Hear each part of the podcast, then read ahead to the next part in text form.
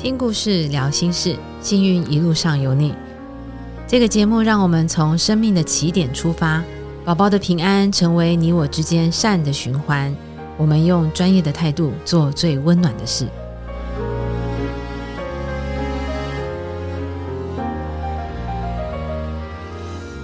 各位听众大家好，欢迎收听幸运一路上有你，我是艾梅。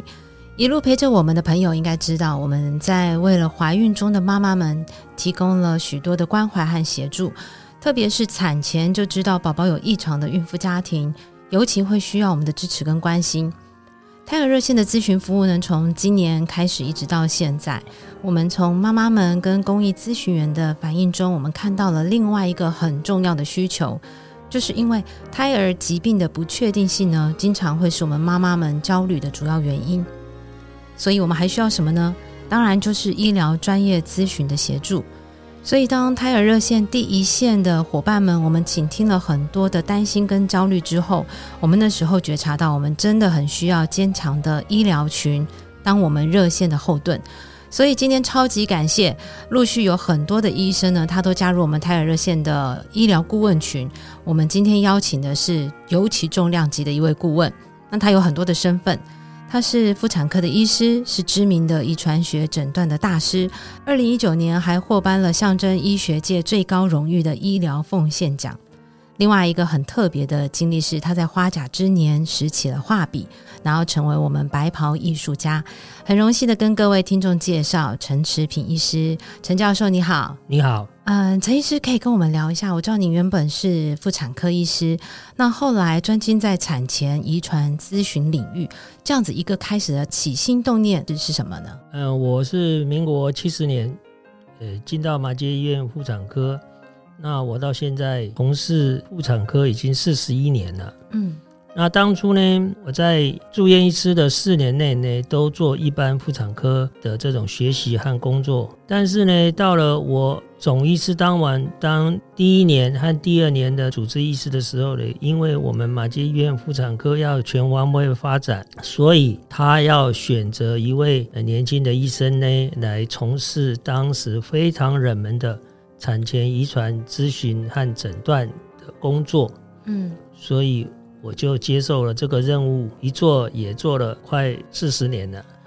所以在那个年代你也算是一个 pioneer 对不对？因为那个时候您刚刚说它很冷门嘛，所以根本没有人投入这个领域里。对，在那个时代这个产前遗传诊断，那遗传已经很大时候是很落后的啊。嗯嗯哦、然后只有抽抽羊水啊，然后呃做染色体啊，哦，然后咨询啊，而且走这条路的要念很多的书啊，还要进修啊。嗯嗯，所以在那个时代这是一个非常冷门的一个次专科。但是医学中心呢，诶，要全方位发展，所以在冷门他也希望有勇士能够去做这件工作，所以我算是当初早期的勇士们。但是过了四十年以后，在这个领域上面也开出一片天啊。所以说、嗯、呃，凡事起头难，当初看来人们十年河东十年河西，现在产前遗传咨询诊断那么进步，那么普遍，而且那么被重视啊！我也因此呢发表了很多的论文，嗯嗯，成为世界顶尖的 百分之二 按前十万名的科学家。对，所以说呢，呃，塞翁失马焉知非福，所以行行出状元。不简单的一段路，没有这么长时间的经历跟磨练，应该不会有这样的成果。所以是那个时候的一个契机，让你投入这个领域里面。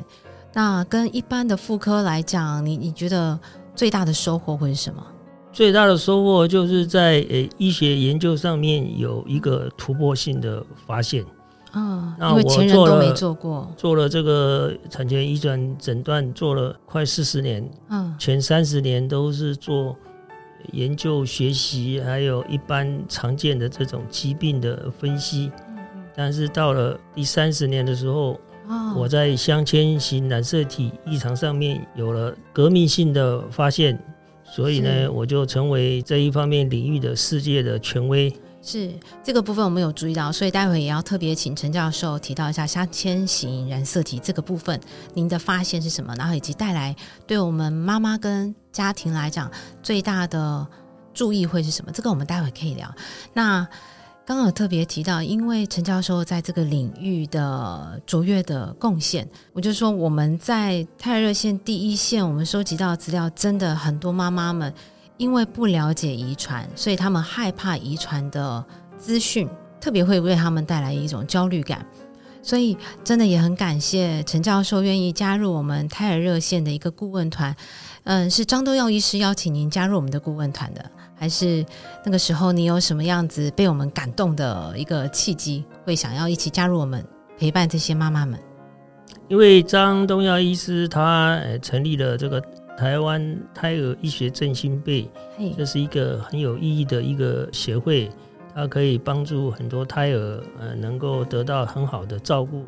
那我就很感动，所以我也愿意加入他的团队，成为台湾胎儿医学振兴会的会员。很感谢陈教授，不仅是加入我们的会员，还义不容辞的说要担任我们的顾问。我想在遗传这个部分我们就如虎添翼，因为、呃、的确在胎儿诊所这部分专攻的是结构的异常，但是看到了大小部分结构的异常，我们再请妈妈再去做遗传诊断的时候，这个部分我们的确是没有后盾，所以非常感谢陈教授愿意一起帮我们，然后我们的力量真的太小了，需要您的帮助。好，那陈教授，您在刚刚特别提到胎儿染色体异常这样的领域里面啊，有这么多卓越的研究成果，然后我们发现也是因为这样子的发现，你的确给很多本来准备要放弃宝宝的这些家庭，大家又燃起了一丝希望。甚至我看到好多的报道里面，陈教授你也提到了，不仅是让他们生下了孩子，而且的确也证明了他就是一个健康的宝宝。那我想请教陈教授，你这三十多年的经验哦，你会给爸爸妈妈们在产前遗传上，他们在做筛检的时候有哪些的建议？现在虽然我们的产检已经国健署提高到了十四次，但它还是一个普遍性的筛检，自费性的筛检真的还是很多，但大家不知道哪些是一定要筛的，或者是就医疗专业的建议来讲，妈妈们应该要做的， 你, 你会有什么样的建议呢？哦，现在产妇到了妇产科医院去做产前检查的时候、嗯、都有 一, 一列清单，有各式各样的产前检查、哦、是。那如果你经济上许可的话，当然这都是人家精心设计的，并没有坏处，只有好处没有坏处、啊、所以说呢，在第一孕程的话呢，超过六周以上心跳看到以后呢，那他们就给你建议啦、哦、就第一孕程的时候呢，包括颈部透明带、哦、看看颈部的脖子是不是特别的厚、嗯哦、那这个呃，很有意义的啊、哦，所以在超音波上面就可以看到颈部透明带的问题、嗯、那另外呢，也可以做母血的第一孕程的母血唐氏症筛检啊。如果是三十五岁以下的妈妈呢、呃呃、就可以抽血来看看有没有、呃、其他各种、呃、常见染色体异常，比如说唐氏症、爱德华氏症，或是帕套症候群的高危险的这个族群、呃、另外现在很进步的有 N I P T哦，就是 non-invasive prenatal testing， 就是非侵袭性的抽妈妈的血，就可以事先的就可以知道一些情况，同时做一下有没有妈妈的子痫前症啊、预测啊，哦，这也是很好的。那另外的筛检呢，也包括常见的有地中海型贫血的筛检啊，哦，那现在呢还有自费的有肌肉萎缩、渐冻人的 S M A 的这种筛检啊，抽血可以查出来是不是带因者。哦，如果是的话，就请爸爸一起来检查。那另外呢，还有易碎染色体的筛检。哦，那如果是是妈妈是带原者的话，她生了孩子的儿子的话呢，就二分之一的机会呢会患病呢。啊，所以说呢，现在这个呃产前的在第一孕程的话呢，有很多的检查。哦，那这个都是非常有意义的。那如果是高龄的妈妈呢，在第二孕程的时候呢，超过三十四岁以上呢，政府就会补助呢，就可以做羊膜腔穿刺术。哦，那在第一孕程的时候呢，如果你有问题的话呢，譬如说 N I P T 有问题的话呢，如果希望早点做呢，那现在也有绒毛膜取样术哦，但是个人还是比较建议做羊膜腔穿刺术了，因为羊膜腔穿刺术比较没有那么侵袭性那么高了啊，哦，就做羊羊膜腔穿刺术。但是做羊膜腔穿刺术呢，还是有一些风险啊，哦。如果破水了，早产也是很麻烦的，哦。也有可以做这个呃 late amniocentesis， 就是呃等孩子再大一点的时候，呃、再来做也可以。哦，那另外也有这个超音波的检查、哦、那超音波检查可以看到一些构造上的问题啊，哦、心脏啊，哦、什么脸部啊，有没有兔唇啊，哦、或者骨骼的异常啊、哦、那总而言之，那现在因为科技很进步，那那妇产科医生呢也会针对你的这个情况呢给你做各种建议。总之就是希望出生以前呢能够做好这个筛检。陈教授，想要请教您，就是很多妈妈她在做完前面的 N I P T 之后呢，经过一系列筛检，我们还是会建议她去做羊穿，但她就会很疑惑的问我们说，可是为什么我们还要做？因为她前面已经做过 N I P T 了。这个部分，陈教授可不可以帮我们很多妈妈们解释一下？哦，这个是这样子啦、欸哦、N I P T 就是它是一个 testing、嗯啊、它不是 diagnosis， 不是被人家认定成一个诊断，只是一个测试、哦、不是诊断。为什么呢、嗯、因为这 N I P T 呢，它的原理呢就是在怀孕早期从妈妈血中胎盘游离出来的 D N A， 有很微量的 D N A、哦、然后呢 做, 做分析。那么这个微量 D N A 会受到很多因素影响啊，有些妈妈太胖啊，或者她前面一个孩子、呃、死掉啊，或者双胞胎有死掉一个啊，或者妈妈本身染色体有问题啊，所以它会出现很多假阴性和假阳性、啊、假阳性就是 false positive， 也就是说哦这小孩子有问题啊，事实上小孩子没有问题啊，啊或者说哦这小孩子没有问题啊，事实上小孩子有问题啊、哦、所以他会受到这个影响。因为你所拿到的 D N A 呢是胎盘的 D N A、哦、小孩子的 D N A 本身的 D N A 是不会跑到妈妈血里去的、哦嗯、那是胎盘分解的这个 D N A， 所以你只是先用它偷看一下胎盘的、哦、那所以说呢，有些他只检查比较粗糙的，就检查三染色体十三、十八、二十一这三种啊比较好检查，其他比较小的片段的转位或是缺失的话看不出来。要怀孕十周，那胎盘那么小，会流离到妈妈的 D N A 这么少，哦啊，你要这么一点的 D N A 包山包海，可能吗？不可能的，他只是帮你先看一下，先偷看一下，先看一看有什么问题、啊哦、但是 amniocentesis 抽羊水是诊断。是诊断哦、嗯哦、它不是一个 test 哦，它是一个诊断。它所得到的这个细胞是从胎儿身上掉下来的细胞哦，它所做的基因晶片是从胎儿的 D N A 分析出来的、嗯、哦，这个和胎盘的是不一样的哦。所以说呢，你不要以为你做 N I P T 就都没事、啊、就代表一切、嗯，陈教授一定在诊间也遇到很多这样子的状况，对不对？很多妈妈她在一开始花了两三万块做完之后，她就想说，哎，我已经做了最贵的检查了，为什么我后面还要做这么多？不过刚陈教授已经非常清楚的跟我们妈妈们回应到了，如果你是经济状况许可，而且你是属于高危险群，那 N I P T 当然是可以做的，但不代表你做了你就不需要再做羊穿。对，很谢谢陈教授刚刚这样子的解释。呃，我们在结构这个部分啊，也看到了很多的妈妈有这样子的疑问，但这很重要，这个不同的观念必须要理清楚，不然妈妈可能会卡在某一个关卡，她就觉得我已经花钱了，是不是就可以不用再做更重要的羊穿了？不是这样子的哦。好，我们知道陈教授还有另外一个很重大的发现，就是镶嵌型的染色体异常。陈教授，您可以简单的跟我们的听众说明一下胎儿染色体异常，那什么又是镶嵌型的染色体异常呢？好，我我在这里详细的解释一下，这个是非常专业的，也非常难懂的。我举个例子，假设我们正常人是白马，不正常人是黑马，那就很清楚、啊、那这世界上有这么单纯？没有，有一种比较复杂的情形，斑马。那斑马到底是黑马还是白马呢？如果今天是在产前诊断告诉你是斑马，那你就很复杂啦，你就会问它就是镶嵌型染色体。什么叫镶嵌型？就是说它有正常的细胞，也有完全不正常的细胞。所以说你一定要问医生嘛，请问我可不可以生下这个小孩子？所以以前呢，绝大多数人如果抽羊水或者产前诊断是镶嵌型染色体异常，很多都被拿掉的。那为什么有镶嵌型染色体异常？那我们研究发现，原来这些镶嵌型染色体异常呢，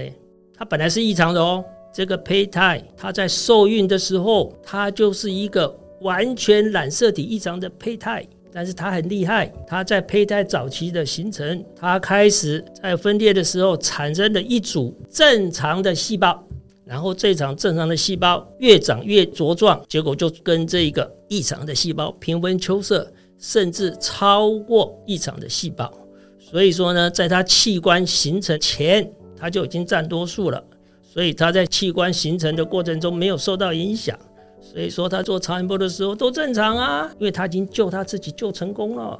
我们发现这些产前被认为斑马的，慢慢的慢慢的有时候在怀孕后期就变成白马了，生下来以后变成白马了。我们生下一百个以上的案子都是产前被判定说这个不能生的，差点被放弃的，很严重、嗯、不是差点，已经被放弃，有些是爸爸妈妈都决定要拿掉的。我们做了这个研究以后，我们把它写成论文，我们一直追踪一直追踪，我最大的孩子都已经追踪到十十一岁了，十二岁了、哦、我可以看到十二年了、啊、我孩子是生下来的啊，都是好好的，对啊，生下来一直看、嗯、一直看一直看啊，我讲话当然有公信力啊，是不是这样子啊？如果这样跟你解释以后，爸爸妈妈，如果你今天是相见即来是异常的小孩子的爸爸妈妈，你就有这个勇气，对，把你的孩子生下来，对不对？因为生下来是你要养，不是 我, 我要养，所以说你当然要听到这个足够的证据和声音，你才有这个勇气把这孩子生下来、啊、所以说父母的勇气也是要有前面这些勇士生下来的小孩子的支持啊，还有我们很多的论文的支持啊。那所以说呢，就一个一个一个一个就生下来了、呃、结果都很好啊。所以说呢，我做这个相间型染色体异常的这个研究和这个产前诊断的这个事情是很有意义的嘛。我们就是一个人道主义者嘛，对不对？我们学以致用嘛。我们今天做这个东西不是在做研究，不是在做个人的光环，我们在做拯救胎儿嘛。我在台湾救一百个，我跟你讲，我在世界上就可以救一万个、十万个。全世界有多少人呢、啊？他们看我的 paper 啊，很多人看我的 paper 啊。因为您现在的影响力已经不是只有在台湾了，是国际的。我常常有人写 email 给我啊，我就看你的论文啊，拿给医生看啊，我孩子就留下来啊，还寄照片给我啊，从瑞士、德国各国寄来的啊。哎，对不对？可见啊，大陆啊，很多大陆的把孩子本来要拿掉，就看到我论文都把它留下来了、啊。他写成论文啊、呃、所以说我知道说 我, 我有这个影响力啊，就是我不单单自己救下来，所以说这样子人生走这一趟也觉得很有意义，也没有也没有白活嘛，是不是啊？所以这样想一想就觉得很安慰啦、哎、大概就是这么一回事啦、哎、好，谢谢陈教授。好，我们今天节目真的很谢谢一个上帝创造生命，但是又由陈志平医师手中在人中整件胎儿的一个白袍艺术家。谢谢陈教授今天来参加我们的节目，谢谢您、哦、不用客气。 OK， 好好，谢谢各位听众，我们下次再见，拜拜。